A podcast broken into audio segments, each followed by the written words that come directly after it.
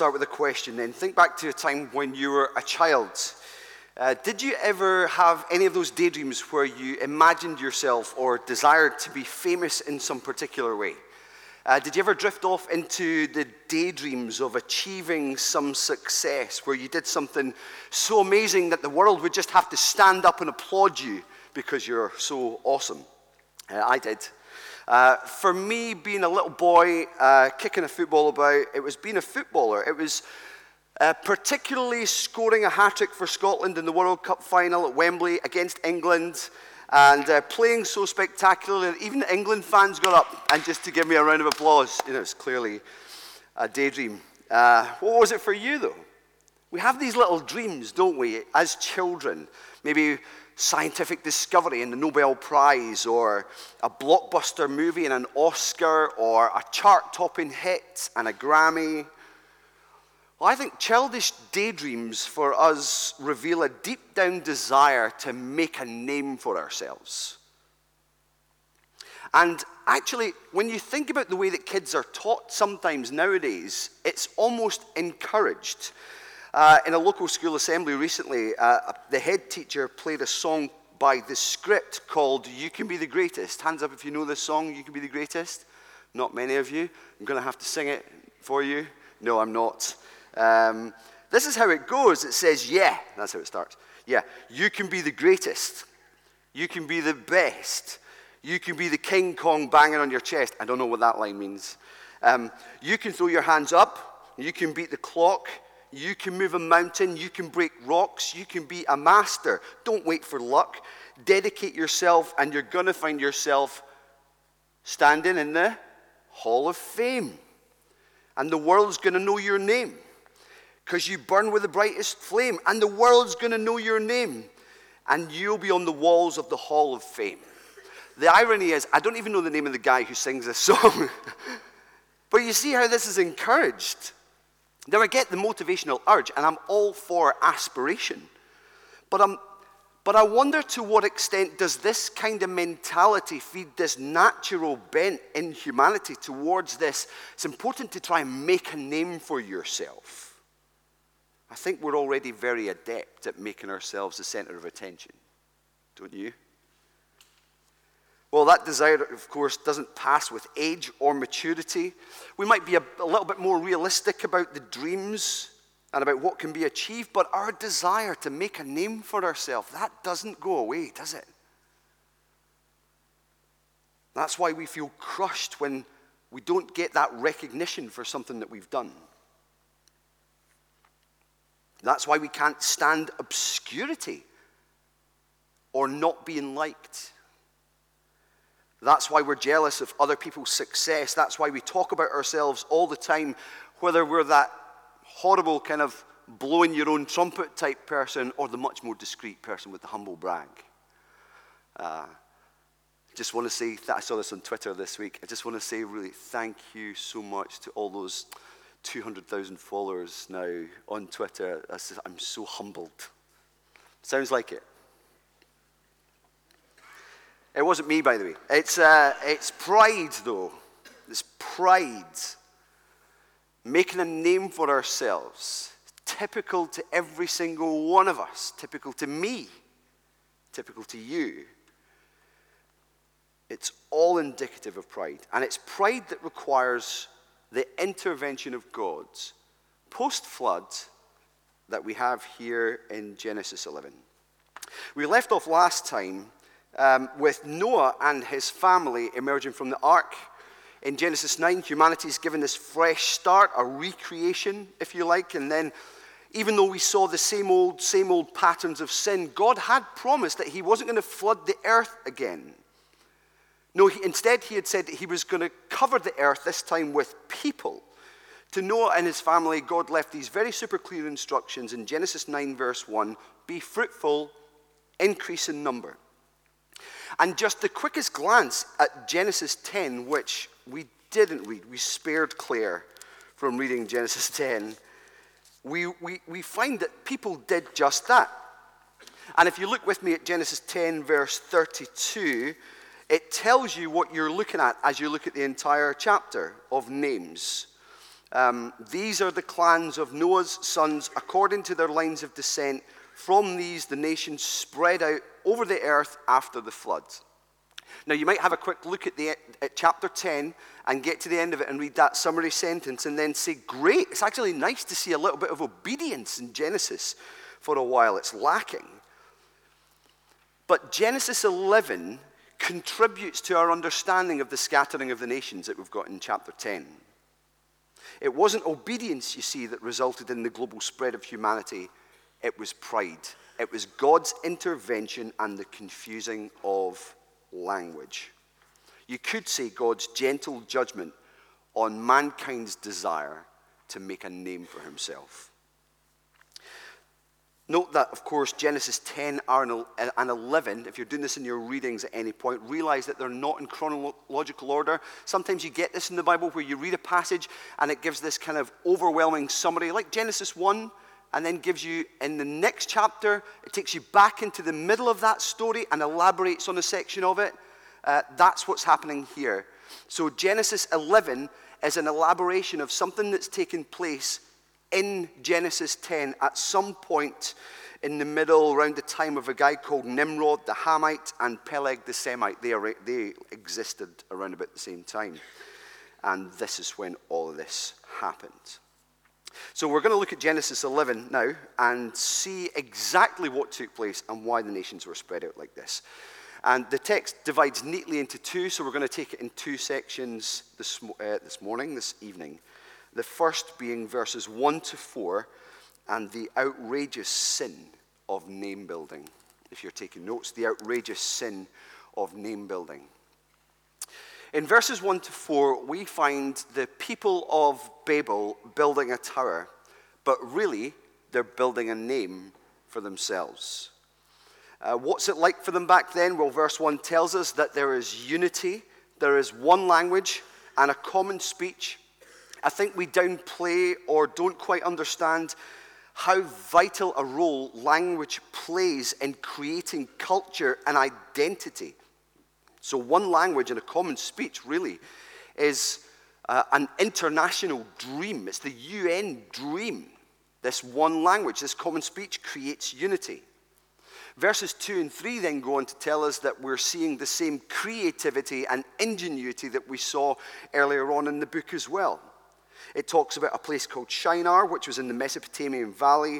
It was a really fertile place, but there wasn't much stone around to build with. So, in their resourcefulness, these people at the time had developed new construction technology using different materials. So, instead of using stone, they figured out that they could harden clay and soil um, and baking it and strengthening it and therefore making bricks like that. And instead of mortar, they decided to use another gluey substance, uh, tar. So, this creativity and this technology made them really ambitious to build this city of Babel. And most importantly, a tower that reaches up to heaven. Now, here's the question you've got to ask there why? Why do they want to build a tower like this? It's not like they're building in Manhattan or in London. They're not strapped for space. Uh, actually, it would have been a vast space in this Mesopotamian valley. No, they're building it because they want to make a name for themselves. There's something impressive about height, isn't there? Something impressive about stature. I mean, often you see kids standing back to back in the playground, and the taller one boasts, Oh, I'm taller than you. Or uh, ask any of the kids that come along to the church and say, Who's the tallest in your class? And they'll be able to name who it is. But grown ups do it too, uh, collectively, even. I mean, just this past week, the City of London says it is about to, as a city, make a name for itself with a brand new tower called the Tulip. Have you seen this? The Tulip. It won't be the tallest in the world, uh, not actually in London, but it will be phenomenally impressive, they say, drawing the praise, they say, not just of architects, but all who will say, Wow, isn't London amazing? Not as wonderful as Edinburgh, clearly. But this is what's going on in Babel. Uh, this tower that they're trying to build is essentially the first status symbol. Uh, they're trying to say something to the world and make a name for themselves. Now, look at verse 4 with me. Listen to the language. Who do these sound like? Come, let us. Where have you heard that before? Well, it sounds very much like the creativity of God that we hear in the early chapters of Genesis, doesn't it? Come, let us make man in our image.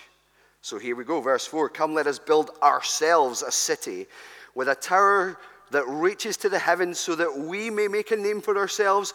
Otherwise, we will be scattered over the face of the whole earth. So there's the two reasons.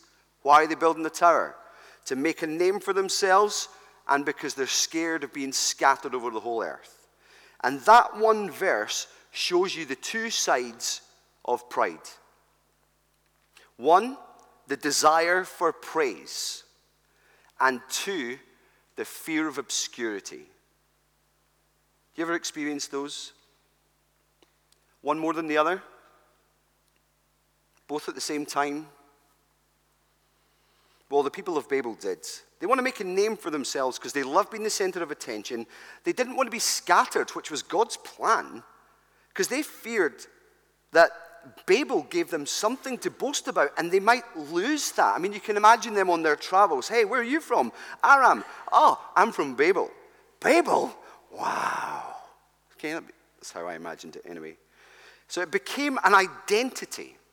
Living in Babel gave them kudos in some way. And the prospect of having to spread out and not build something impressive made them worried, made them anxious. I wonder if you experience those kinds of anxieties.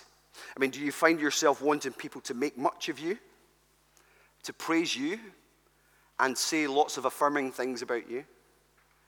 Do you boast in your city, your education, your social status, social media following, whatever, and find your identity in that thing? Do you fear what you might be without that thing?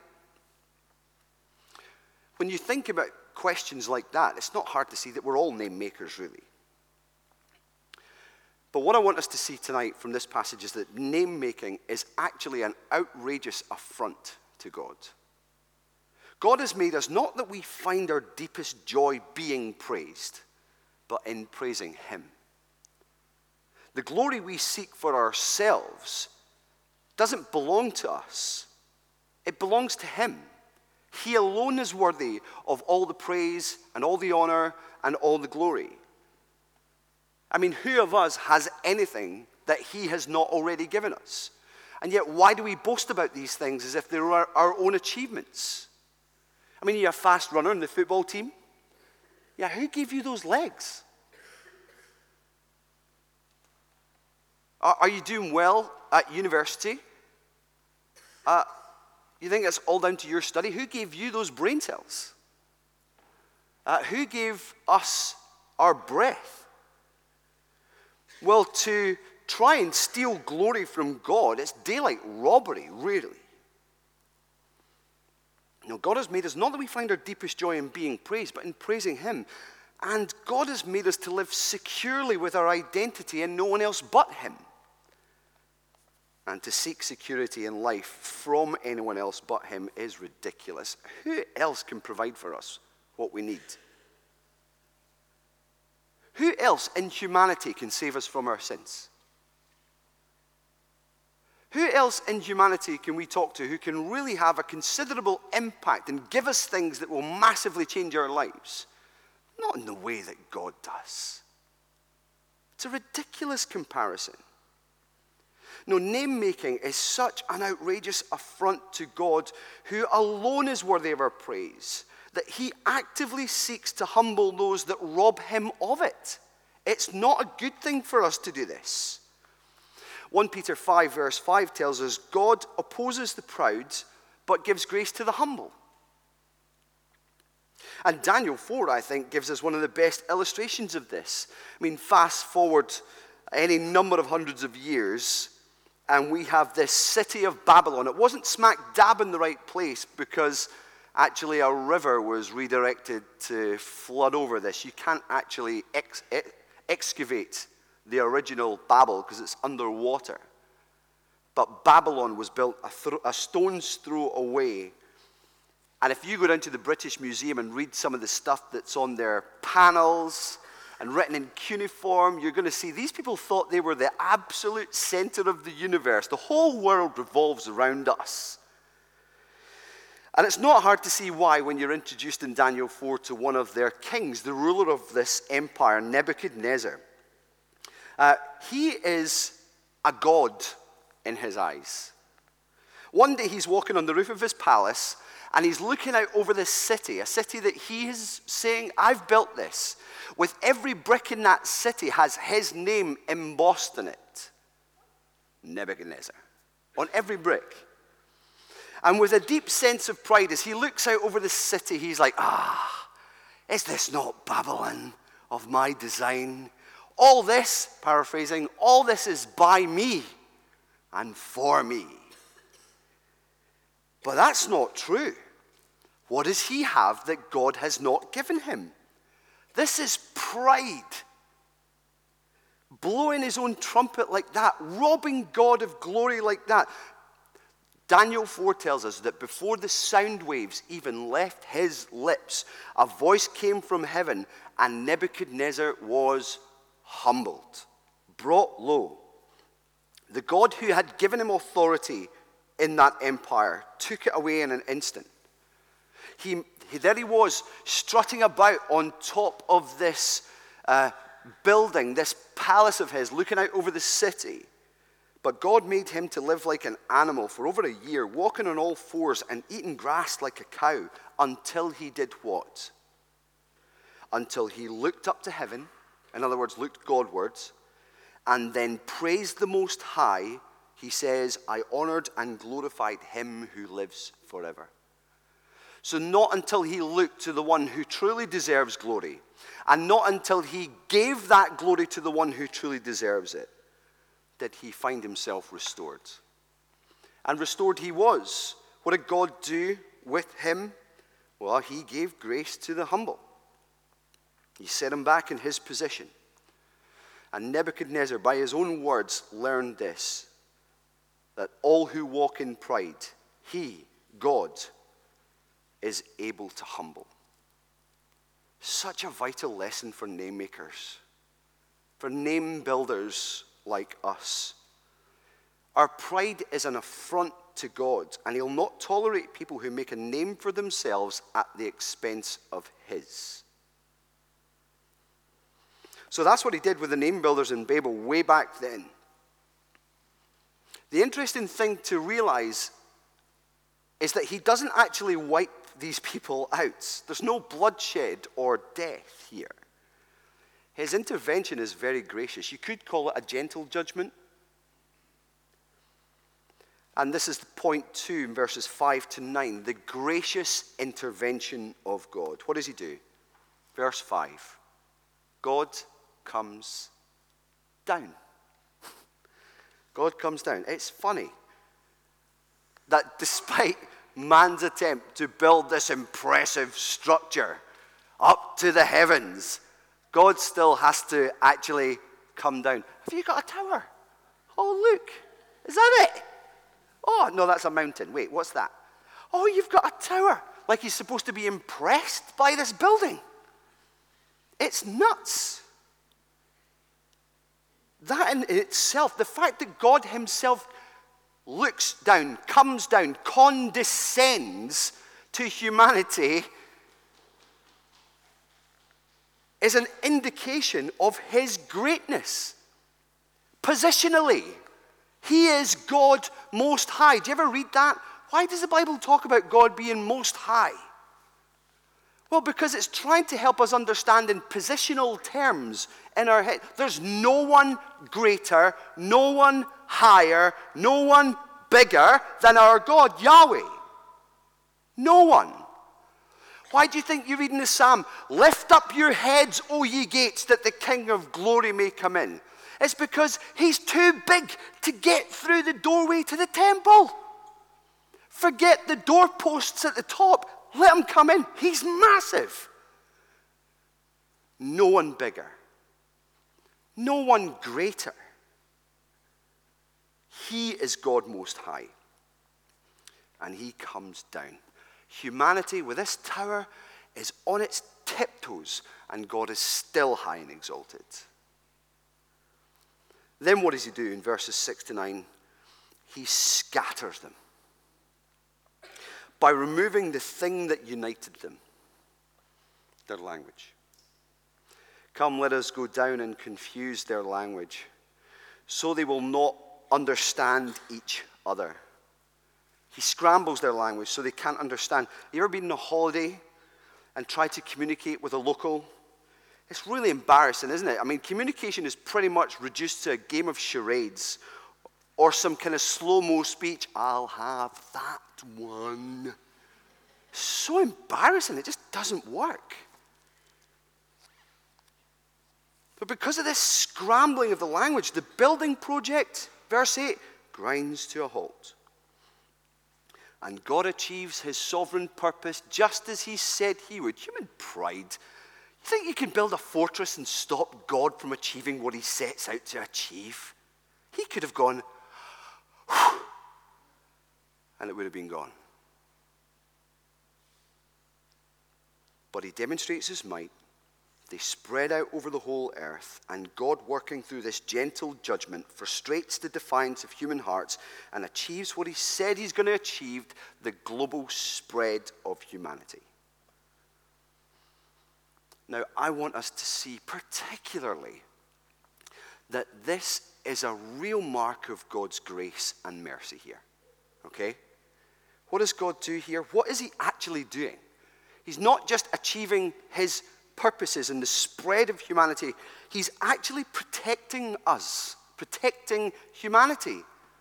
Protecting humanity from the full ex- expression or extent of their pride.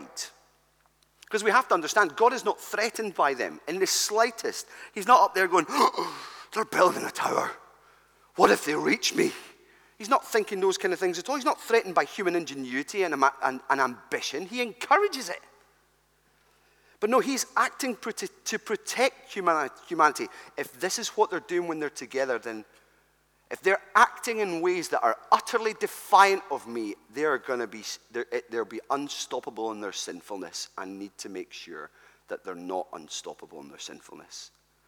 Because then their hearts will be extremely hard and then they'll never turn to me and I am their only hope. You see, it was a gracious intervention by God's. Uh, Uh, human beings certainly, and, and you understand why. I mean, human beings can certainly do some amazing things. We landed on a meteor, but also incredibly wicked things. Look at what one nation plus a few allies managed to do in the Second World War. Well, imagine what a united humanity with one speech could do if led by the wrong man. God looks down and knows that these Babylonians are on a trajectory, not Godward. There's no collective endeavor to do good, to walk in righteousness, but there's definitely this collective ambition to worship themselves and live in this godless existence. And for anyone in life, the worst possible thing that you can experience is a godless existence.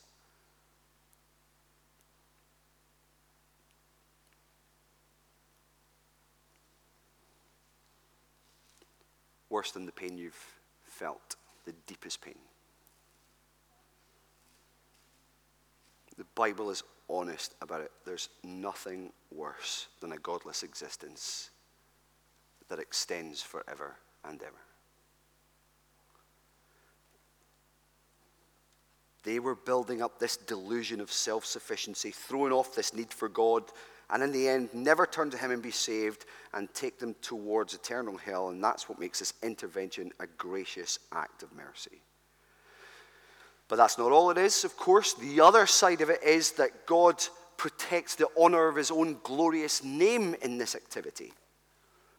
God who says, I am God and there is no other. I am God and there is none like me. No one can stand back to back with God and compete.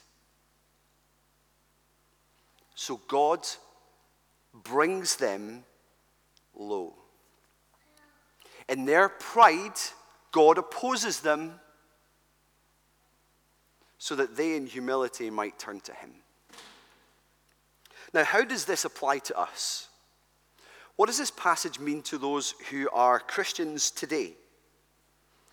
Well, uh, to use the, the phrase of uh, Mr. John Stott here, probably from this book actually, um, he said, in every area of the Christian life, in every stage of Christian discipleship, pride is your greatest enemy, humility your greatest friend. Pride is your greatest enemy, humility your greatest friend. Now, that, understanding that then shapes the kind of things that we pursue, are ambitious for, live for, the way we spend our time, etc. So, let me ask you these questions. What is your aim in life? What is your ambition? What are you most passionate about? Well, what should it be? It should be the glory of God. Your greatest ambition must be to preserve and to make known the glorious name of our Lord Jesus Christ. You read in 1 Corinthians 10 whether you eat or you drink or whatever you do, do it all to the glory of God the mundane things as well as the big things. Do it all for God's glory. Matthew 5, Jesus himself says, Let your light so shine among men that they see your good deeds and do what? Give glory to whom? Your Father who is in heaven. Give glory to God Most High. Don't let them see your good deeds and say, Wow, you're really great. Now, you can express gratitude, but think about the way that you do that even in our church family. And if you're a recipient of praise, or if someone says thanks for something that you've done, an area of service or whatever like that, why don't you say, Glory to God? Give him praise. I mean, he, uh, he gave me these hands, he gave me these gifts. What do I have that I didn't receive from him? Praise God. It's great. Isn't God is kind in how he works? When, rather than just take it and say, yeah, actually, huh, I'm pretty impressive. No, give God glory. And what should be your attitude in life? What should be the, the underlying characteristic of every single day, every single moment? Well, you should have the same attitudes as Christ Jesus, who, being in very nature God, did not consider equality with God something to be used to his own advantage. Rather, he made himself nothing, taking on the very nature of a servant, being made in human likeness. And being found, this is God we're talking about, being found in appearance as a man, he humbled, this is God Most High. He humbled himself by becoming obedient to death, even death on a cross. Therefore, God exalted him to the highest place and gave him the name that is above every name, that at the name of Jesus, every knee should bow in heaven and on the earth and under the earth, and every tongue acknowledge that Jesus Christ is Lord. To what? To the glory of God's the Father. You see where all the praise is going? It's going to Him. Our attitude should be like that.